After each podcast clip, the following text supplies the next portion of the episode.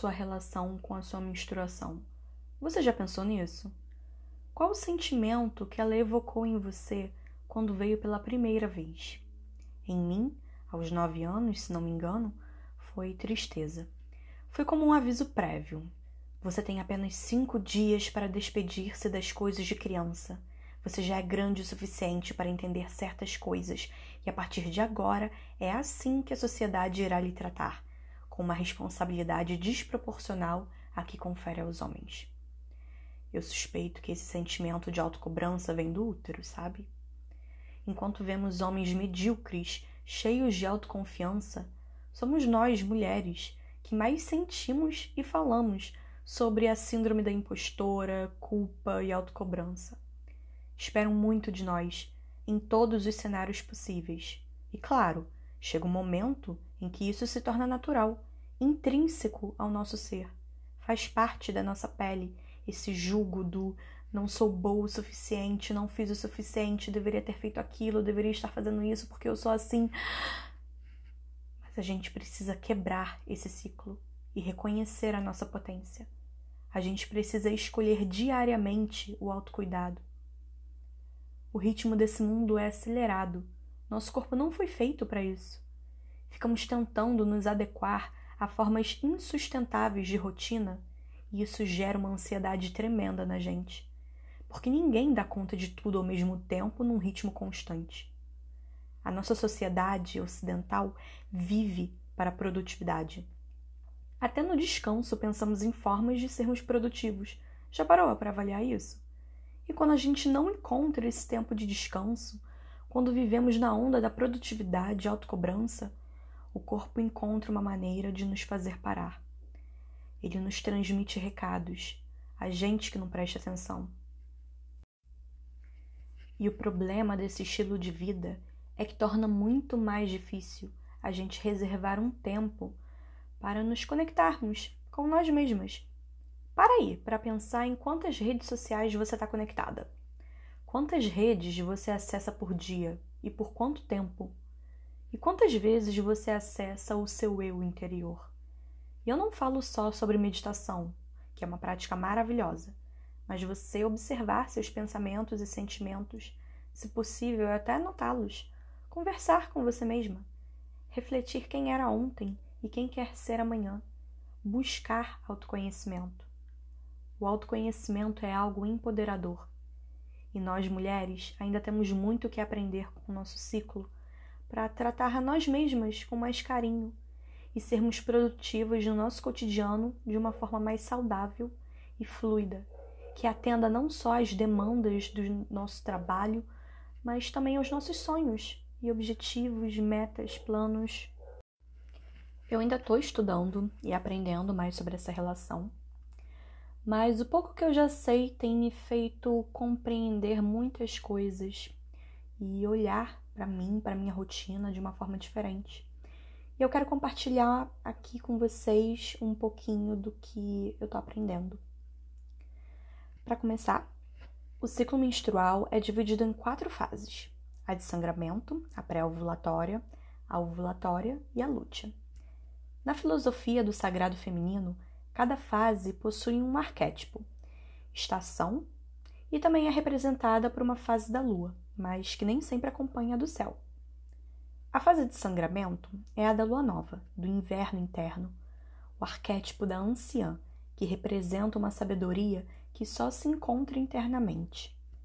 Esse é o momento em que nossa energia física diminui. É um momento de desaceleração, justamente para voltarmos a nossa energia para dentro e buscar esse espaço de silêncio, reflexão interior e recolhimento. É um momento de limpeza, de deixar ir o que não agrega e de descanso, para reciclar a nossa energia para a próxima fase.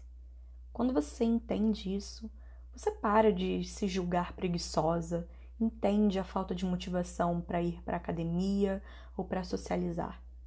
Esse é um ótimo momento para você meditar, ler, estar com você, confiar na sua intuição e fazer o que te deixa confortável. Após essa fase vem a pré-ovulatória, que representa a lua crescente, a primavera interior, a donzela, um período de florescimento. nossa energia física aumenta, ganhamos mais disposição, nos sentimos mais confiantes e cheias de entusiasmo. Podemos nos sentir muito mais produtivas, concentradas e energizadas. Esse é um ótimo momento para dar início a projetos e novos hábitos, quando estamos com mais gás.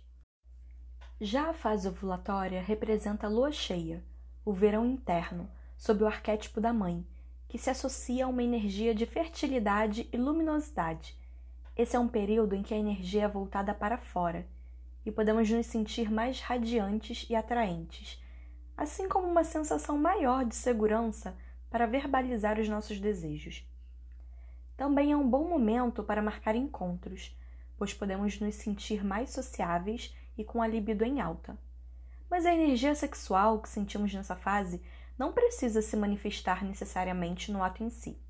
A energia sexual está ligada ao poder de criação, de vida e criatividade, e podemos aproveitar essa fase para impulsionar as ideias que estavam engavetadas. Passada a fase ovulatória, entramos na fase lútea, que representa a lua minguante, o outono interno, o arquétipo da sacerdotisa.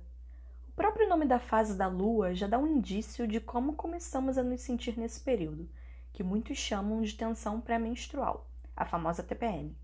A nossa energia começa a diminuir e a voltar-se para dentro, para fazermos uma análise.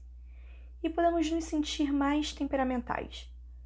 A gente precisa desconstruir a TPM e entender que esse é um momento em que o que estava sendo reprimido vem à tona e a gente precisa ouvir.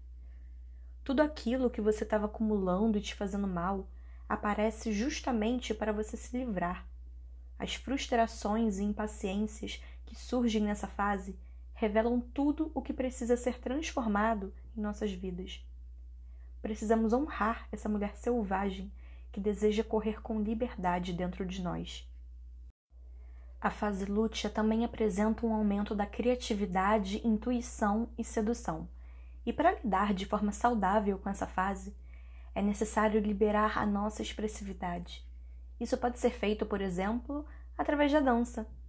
Além disso, reconhecer que estamos entrando nessa fase, ter essa consciência, nos ajuda a não alimentar certas paranoias. Por exemplo, pode surgir um pensamento negativo ou confuso então, em vez de alimentar esses pensamentos, você só observa e deixa ir embora. Porque se você se sentir tentada a conversar com esses pensamentos, daqui a pouco pode estar imersa numa crise de choro e ansiedade. Tudo bem apenas sentir, sabe? A gente não precisa colocar peso sobre isso também. A gente não precisa racionalizar tudo. Para finalizar, eu sugiro a você que comece a se observar mais se for possível, anote até cada vez que surge um pensamento de autocobrança e o que você faz com isso. Comece a observar o seu ciclo menstrual para que isso se transforme numa ferramenta interna que te leve a uma vida mais leve, onde você respeita as suas fases e processos em vez de questioná-los e lutar contra eles. Recentemente, a terapeuta menstrual Caroline Amanda, do canal Unidas Pretas, fez um aulão gratuito no YouTube chamado O Mapa Não é Território.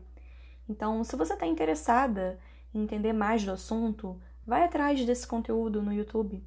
É bem legal porque ela apresenta uma perspectiva diferente.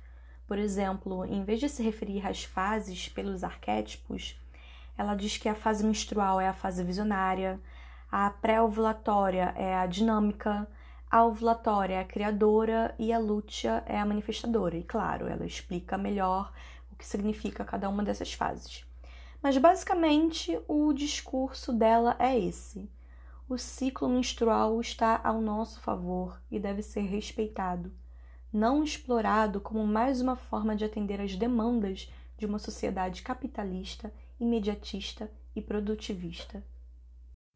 A gente precisa entender empoderamento não só como uma palavra que virou moda, mas tornar isso intuitivo, algo nosso. Então, é isso. Para começar, você precisa se observar. Não precisa de mil ferramentas, mandala. Se observa. Se observa e Usa isso a seu favor.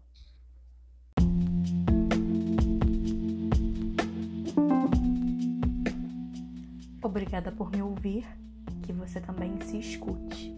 Nos encontramos no próximo episódio ou no Instagram Ser Toda Poesia, se quiser deixar seu comentário. Vou adorar também te ouvir. Que o seu dia seja bom. Um abraço.